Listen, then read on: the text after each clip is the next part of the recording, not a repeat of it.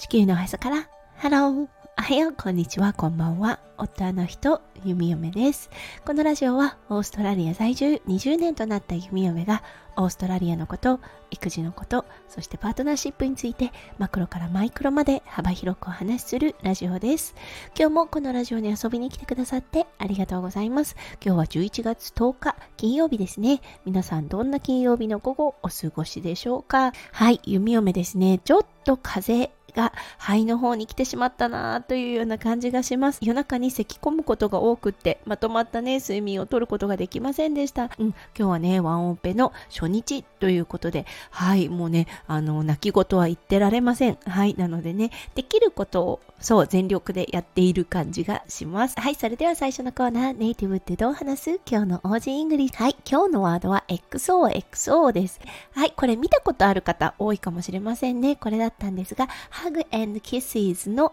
略語となります。はい。XOXO でハグをいっぱい、そしてキスもいっぱいというような感じになります。そう、じゃあね、バイバイみたいな後にですね、XOXO とタイプして、うん、あの、Kiss and Hug from me みたいな感じの表現をします。とても女性らしい表現法です。男性はあまり使わないです。男性がね、XOXO とタイプしてきたら、弓嫁はちょっと引くかなというような感じがします。はい、そんなワードのご紹介でした。はい、それでは今日のテーマに移りましょう。今日はね、金曜日ということでパートナーシップについてお話をしています。はい、今日のサブテーマは自立です。それでは今日も元気に弓嫁ラジオをスタートします。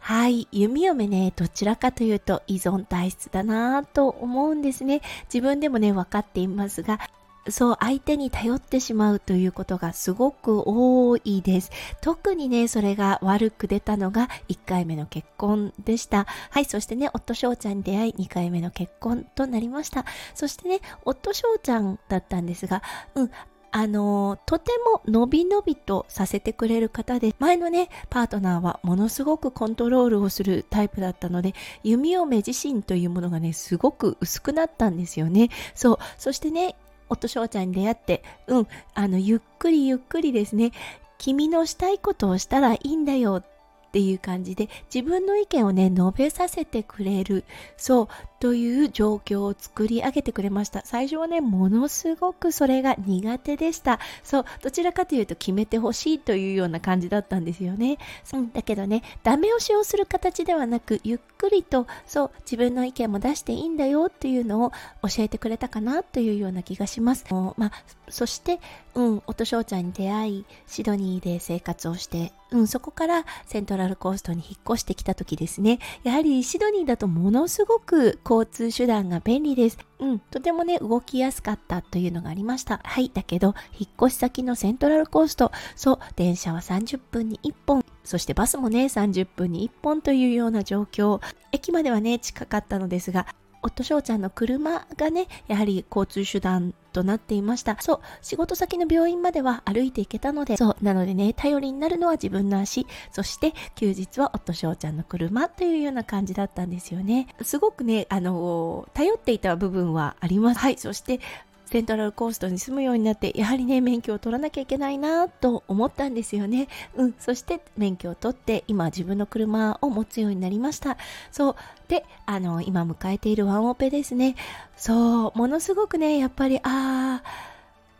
精神的とかね、あとはその物理的な依存から、うん、自立してきてるよなっていうことを改めて思いました。はい、前はね、もう本当あのセルフのガソリンスタンド、オーストラリアはね、セルフガソリンスタンドしかないので、うん、で、あのガソリンを入れるっていうこともしたことがなかったんですが、今日はね、あの何度か失敗を繰り返した後とはなるのですが、自分であのガソリンを入れて払ってということができました。そう、あの最初はね、車をロックした状態であれなんで給油の口が開かないんだろうというような形でバタバタしていたりとかいろんなことをやらかしていたんですけれどもやっぱりね失敗することで学ぶっていうことはあります。はいなのでね、うん、今日は無事何もねあのー、ヒカップうんそうつまずきがなくやることができましたそして息子くんを登園させて自分の好きなカフェに行ってコーヒーを買って帰ってきてうんそしてあの家で過ごすというようなね時間を過ごしているわけですが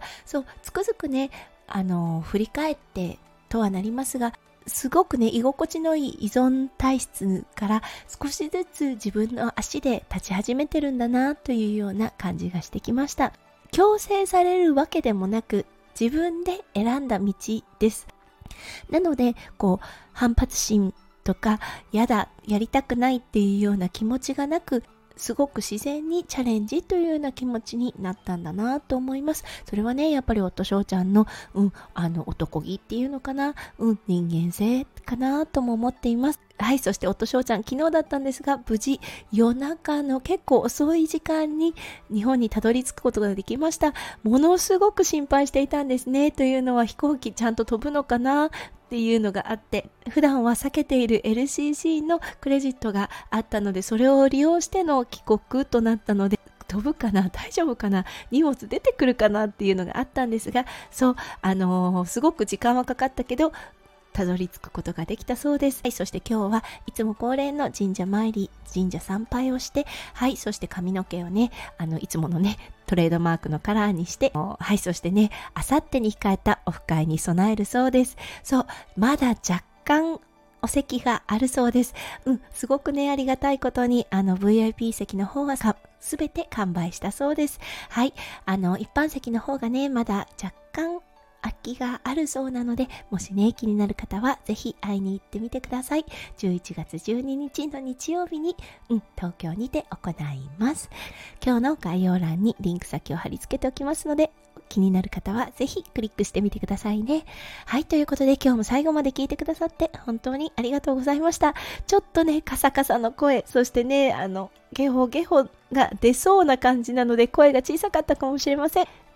はい、でも元気にやっております。皆さんの一日がキラキラがいっぱいいっぱい詰まった素敵な素敵なものでありますよう、弓嫁心からお祈りいたしております。それではまた明日の配信でお会いしましょう。地球のおへそから、 Hello、弓嫁ラジオ、弓嫁でした。じゃあね、バイバーイ。